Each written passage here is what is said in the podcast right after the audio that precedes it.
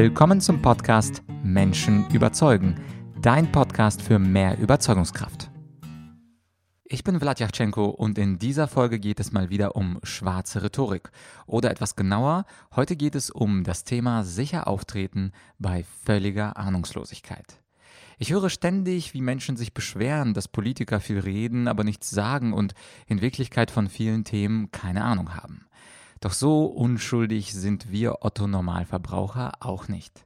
Viele Menschen haben das Bedürfnis, sicher aufzutreten, obwohl sie selbst keine Ahnung haben. Woher ich das weiß? Naja, also zum einen aus meinen Rhetorikseminaren, wo mich Teilnehmer ganz regelmäßig fragen, ja, was kann ich denn tun, um nicht sagen zu müssen, ich weiß es nicht, um meine Unwissenheit zu kaschieren? Oder, ja, aber wenn ich nicht weiß, was euch auf eine Frage antworten darf, was kann ich denn sagen, was immer passt? Naja, das kommt zum einen häufig vor und zum zweiten habe ich ein populäres Video auf YouTube mit über 30.000 Klicks und das Thema ist genau dieses Thema, sicher auftreten bei völliger Ahnungslosigkeit. Ich verlinke das Video dir gerne in der Beschreibung. Was kannst du aus dieser Folge mitnehmen? Nun, ich möchte drei Punkte besprechen in dieser Podcast-Folge, nämlich erstens, woher eigentlich dieses Bedürfnis von ganz vielen Menschen kommt, sicher aufzutreten, obwohl man gar keine Ahnung hat und es nicht zuzugeben. Als zweites möchte ich dir zwei Techniken vorstellen, wie du selber, wenn du magst, sicher auftreten kannst, ohne eine Ahnung von etwas zu haben. Und als drittes natürlich den Punkt, was kannst du tun, um einen Blender zu entlarven, um einen Schaumschläger zu um zu erkennen, ob da jemand einfach nur labert oder ob jemand da wirklich Ahnung von etwas hat. Steigen wir gleich ein in den ersten Punkt. Woher kommt jetzt dieses Bedürfnis, unbedingt allwissend und perfekt vorbereitet zu sein? Naja, die kurze Antwort darauf ist, Menschen sind häufig nicht mutig genug, ihr Unwissen zuzugeben. Die meisten von uns wollen ein vollkommenes Bild von sich abgeben und die Unwissenheit passt da nicht rein. Das ist so ähnlich wie bei Facebook, wo wir nur die guten Momente posten, die schönen Momente posten und die traurigen vor einem Laptop oder ganz früh morgens mit einem traurigen Gesicht eben nicht abfotografieren, weil wir wissen, dass diese Bilder nicht so viel Likes bekommen, beziehungsweise weil wir gar nicht wollen, dass uns Menschen in dieser Unvollkommenheit sehen. Aber es gibt auch eine andere Begründung, die etwas längere Begründung, warum wir dieses Bedürfnis haben, immer perfekt und allwissend aufzutreten, hat mit unserer Kultur und Erziehung zu tun. Ich nenne sie gerne die ignoranzfeindliche Kultur. Wir leben in einer ignoranzfeindlichen Kultur, was für mich bedeutet, dass unsere Kultur bestraft, wenn jemand etwas nicht weiß. Und dieses Bestrafen, das beginnt natürlich in der Schule. Also wenn wir etwas nicht wissen auf eine Frage, kriegen wir Minuspunkte, eine schlechtere Note. In der Ausbildung ist das genauso. Im Studium kriegen wir für Nichtwissen eine schlechte Note. Und natürlich auch Eltern sind nicht sehr begeistert, wenn wir etwas nicht wissen. Und viele, viele Menschen haben in ihrem Kindheit, in ihrer Kindheit und in ihrer Jugendzeit viel Schelte dafür bekommen, wenn sie etwas nicht wussten. Und natürlich geht es auch weiter in um Unternehmen. Also im Unternehmen wird häufig das Unwissen nicht belohnt oder nicht einfach neutral darauf reagiert, sondern man sagt, ach, das weißt du gar nicht. Also das solltest du aber jetzt schon wissen, du bist ja mittlerweile schon seit zweieinhalb Jahren hier. Und natürlich sind das genau diese Kommentare, die uns es so schwer machen, das Unwissen zuzugeben. Naja, äh, selbstbewusste Menschen wiederum, die können ganz problemlos zugeben, wenn sie etwas nicht wissen. Doch es gibt von dieser Spezies der selbstbewussten, der wahrhaft selbstbewussten Menschen gar nicht so viele. Daher sehen sich die meisten nach sicherem Auftreten bei völliger Ahnungslosigkeit, um eben nicht verwundbar zu sein und weiterhin das perfekte Bild nach außen abzugeben.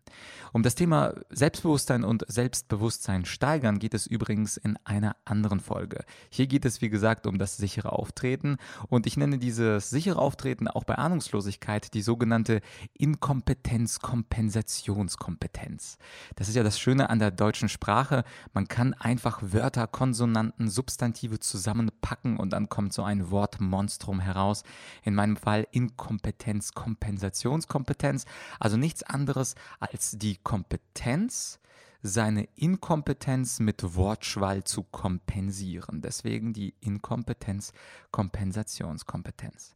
Ja, was sind denn jetzt die Techniken von äh, sicher auftreten bei völliger Ahnungslosigkeit? Das ist dann unser zweiter Punkt.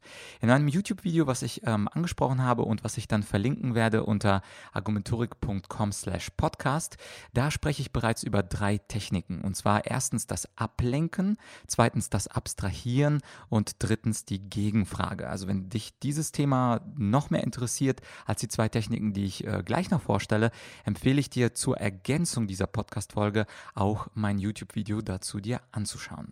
Und in dem Video sage ich auch, natürlich muss der Blender souveräne Körpersprache haben und souveräne Stimme. Also er sollte Blickkontakt halten, er sollte keine zackigen Bewegungen machen, sich also ganz gelassen und souverän bewegen und natürlich sollte die Stimme auch, wenn du es nicht weißt und wenn du nicht sicher bist, was überhaupt äh, mit der Frage bezweckt wird, trotzdem laut, deutlich und mit Pausen sprechen.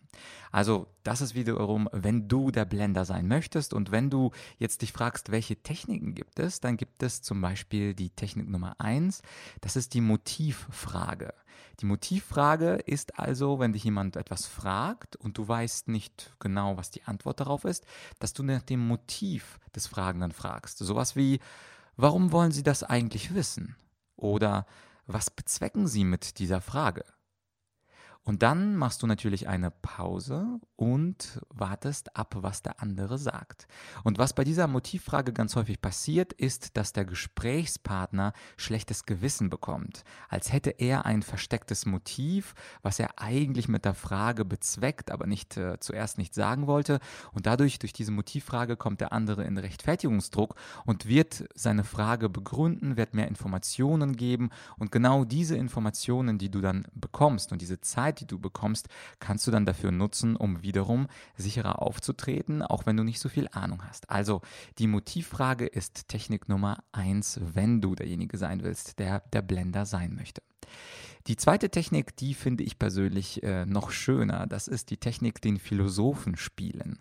Den Philosophen spielen, also angenommen, es geht um das aktuelle Thema der Grundrente, was gerade diskutiert wird.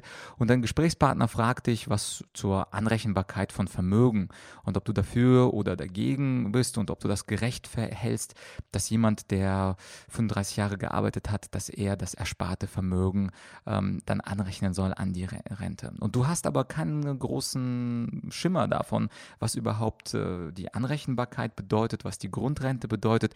Du liest nicht so viel Zeitung, beziehungsweise dich interessieren diese Fragen generell nicht. Du möchtest aber nicht zugeben, dass du nicht informiert bist. Was kannst du tun? Du spielst den Philosophen, indem du einen konkreten, bedeutungsschwangeren Begriff herausnimmst. Zum Beispiel in dem Fall, ob du die Grundrente für gerecht hältst, das Thema oder das Wort gerecht. Und dann bist du der Philosoph und fragst, was bedeutet eigentlich Gerechtigkeit? Oder konkreter, was bedeutet denn für dich Gerechtigkeit? Das ist ein sehr komplexes Thema. Und dann äh, spielst du den Philosophen und philosophierst ein bisschen darüber, dass man Gerechtigkeit nur schwer definieren kann, dass für jeden Menschen Gerechtigkeit etwas anderes bedeutet. Und da wird auch dein Gesprächspartner natürlich in Schwierigkeiten kommen und nicht genau wissen, wie man Gerechtigkeit definiert. Das können aus dem Stand nur die wenigsten. Und am Ende kannst du dann mit allgemeinen Aussagen über Gerechtigkeit entwischen und es wird gar gar nicht auffallen, dass du zum Thema Grundrente, zum Thema Anrechenbarkeit von Vermögen oder zum Parallelthema Bürgerrente gar keine Ahnung hattest.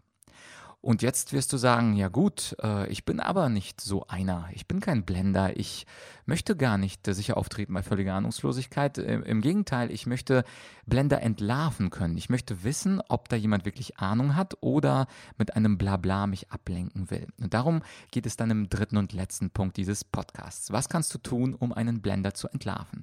Und da habe ich vor allem wiederum zwei Techniken für dich. Das ist erstens Hartnäckigkeit und zweitens Detailfragen. Ja, was bedeutet Hartnäckigkeit? Gute Journalisten wissen das. Wenn Politiker versuchen zu entwischen, dann stellen gute Journalisten die Frage ein zweites Mal und manchmal sogar ein drittes Mal und sagen, ja, die Frage war doch, ob du was zur Anrechenbarkeit sagen kannst, also nicht um allgemeine Gerechtigkeitsdefinitionen.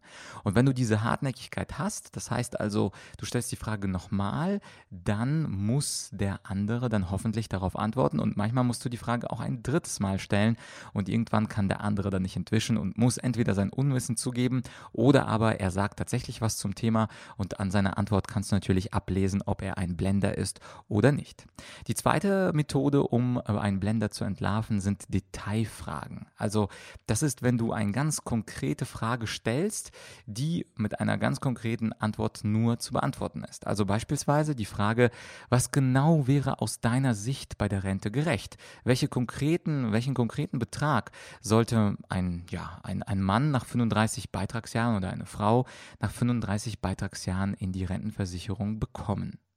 Und dann machst du eine Pause und dann wartest du ab, bis jemand deine Detailfrage beantwortet. Und natürlich sind diese Detailfragen auch in gewisser Weise Wissensfragen, aber sie sind ein unglaublich gutes Tool herauszufinden, ob da jemand einfach nur Schaumschläger ist oder ob jemand wirklich zu dem Thema XY etwas zu sagen hat. Also entweder du nimmst die Hartnäckigkeit und hast keine Angst und keine Sorge, unhöflich zu sein, einfach die Frage nochmal zu stellen, oder du nimmst die Detailfrage und fragst ganz konkret nach nach einem Betrag, nach einer Zahl, nach einem Namen oder was eben zu dem Thema konkret passt. Das war also äh, zu dieser Folge zum Thema sicher auftreten bei völliger Ahnungslosigkeit. An der Stelle möchte ich dich nochmal bitten, meinen Podcast zu abonnieren und mir einen kleinen Gefallen zu tun und mir bei iTunes eine Bewertung zu geben und einen netten Satz dazu zu schreiben. Und ich revanchiere mich bei dir dann mit einer sehr schönen nächsten Folge und zwar mit einem ganz tollen Interviewpartner, Herrn Professor Hans-Werner Sinn. Hans-Werner Sinn, das ist der berühmteste Ökonom Deutschlands bei ihm oder in unserem Interview wird es unter anderem auch um Gerechtigkeits-, Verteilungsgerechtigkeit-Fragen gehen. Es wird um die Grundrente gehen. Es wird natürlich um die Europäische Union und um den Brexit gehen. Und äh, Hans-Werner Sinn ist natürlich ein absolut, also einer der bekanntesten Intellektuellen Europas. Und das ist natürlich ein, eine wahnsinnige Folge, wo du inhaltlich sehr viel mitnehmen kannst aus seiner Weisheit. Und äh, da geht es auch um sein Buch Die Suche nach Wahrheit. Also, ich würde mich freuen, wenn du deinen Podcast abonnierst, mir eine kleine Bewertung schreibst und nächstes Mal geht es weiter mit Hans-Werner Sinn. Für diese Folge war es das. Ich wünsche dir einen ganz, ganz schönen Start in die Woche. Dein Vlad.